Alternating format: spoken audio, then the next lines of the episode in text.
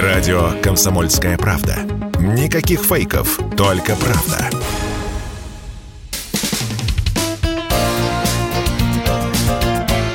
Говорит полковник. Нет вопроса, на который не знает ответа Виктор Баранец. Итак, поговорим об иностранных наемниках на Украине.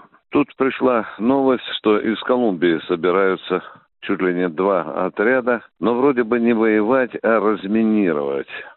Ну, это так можно говорить до бесконечности, потому что еще непонятно, зачем они приезжают э, на Украину, разминировать ли или это полноценные бойцы. Ну а что вообще касается вопроса наемников? Первый раз, пожалуй, и громко мы услышали тогда, когда наши калибры ударили по самому крупному полигону на Украине Яворов, где был, по сути, международный центр подготовки наемников. Там их было около тысячи. Что получилось в результате? В результате ударов около 200 погибли сразу, 300 были ранены, остальные тут же засобирали свои котомки и уехали домой. Один из них даже записал плаксивое видеообращение со своим согражданам и признался, что такого ада он еще не переживал. Тем не менее, Зеленский в те же дни сообщил, что Украина ожидает 16 тысяч наемников. Прошло некоторое время, и официальные власти Украины сообщили, что не 16, а 6 тысяч всего лишь наемников воюет на территории Украины.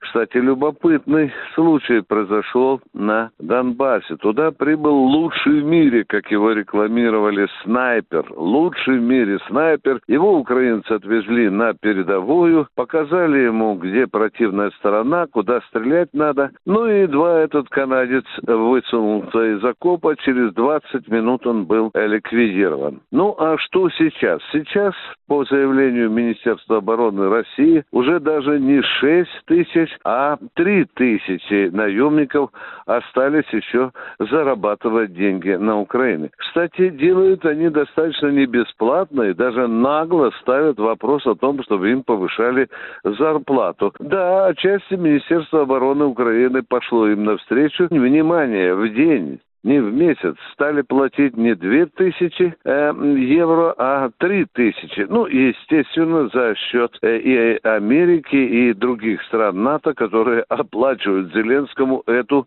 э, статью э, расходов. Любопытный момент с теми же наемниками можно связать с появлением двух батальонов поляков, э, которым Зеленский присвоил какой-то мутный статус, чуть ли не там не полицейских, накрыл их неким юридическим одеялом, чтобы они более-менее выглядели с точки зрения международной юриспруденции прилично, и отправили этих польских наемников на э, передовую. Один из этих батальонов был уже вскоре накрыт огнем Э, наших калибров. И, в общем-то, несколько десятков трупов, как говорят, в мешках из-под мусора печально повезли на Польшу. Тем не менее, на тема наемничества или вопрос наемничества, он очень свойственен нынешнему, скажем, полю боя на Украине. Как вы видите, приползаются не только колумбийцы, там есть вообще-то уже, можно говорить, целый интернационал. Есть те же поляки, есть американцы, есть британцы, есть португальцы. Но вот эти ребята из Колумбии, они, конечно, привезут везут на Украину э, не только аппараты для разминирования, но и наверняка приедут с наркотиками, потому что, вы знаете, Колумбия – это чемпион мира по распространению э, наркотиков. Ну и вот вам совершенно свеженький факт. Э, во время боев в э, Северодонецке обнаружены документы польского гражданина, который тоже решил, видимо, попытать счастье в наемничестве на территорию Украины. Ну и теперь его тело тарабанят печальными путями на родину Польшу. Ну и что в итоге? В итоге э, заявление Зеленского о том, что чуть ли не полмира страждет повоевать на территории Украины в качестве наемников, оказались брехней. Чем сильнее их лупят российские войска и корпуса ЛНР и ДНР, тем меньше аппетита у наемников, у этих диких гусей, заработать деньги на Украину.